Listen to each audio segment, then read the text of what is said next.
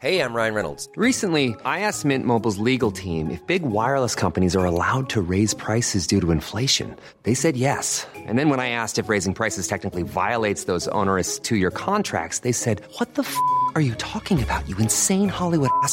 So to recap, we're cutting the price of Mint Unlimited from $30 a month to just $15 a month. Give it a try at mintmobile.com slash switch. $45 upfront for three months plus taxes and fees. Promo rate for new customers for limited time. Unlimited more than 40 gigabytes per month. Slows. Full terms at mintmobile.com. Bonjour et bienvenue dans Savez-vous que, le podcast d'anecdotes du Dauphiné libéré. Chaque jour, on vous raconte une histoire, un événement marquant, qui vous permettra de briller en société et de vous coucher un peu moins bête.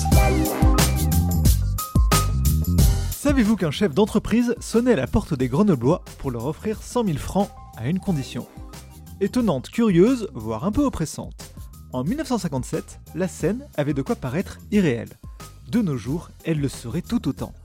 Imaginez qu'une limousine noire s'arrête en bas de chez vous. Elle est suivie par une autre voiture. Six hommes en sortent, ils sont gantés et portent des étuis. Ils scrutent les environs, soudain, ils empruntent votre cage d'ascenseur. Ils se mettent à sonner à toutes les portes de votre étage et cherchent quelque chose.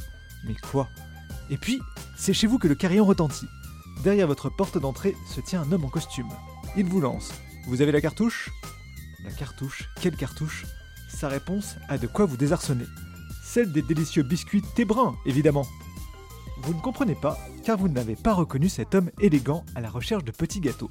Il n'est pas n'importe qui, c'est Monsieur Brun, il dirige la célèbre usine de biscuits basée à Saint-Martin-d'Air, près de Grenoble.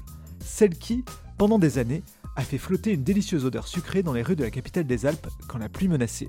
Rappelez-vous, on vous en a déjà parlé dans un précédent épisode. Mais revenons-en à notre chercheur de thé brun. Imaginez maintenant que vous avez effectivement cette boîte de biscuits dans vos placards. Monsieur Brun affiche alors un large sourire et glisse la main dans son veston. Il en sort un carnet de chèques et un stylo. Vous avez gagné 100 000 francs. Aujourd'hui, ce serait l'équivalent de 2200 euros qui tomberaient comme ça en sonnant à votre porte.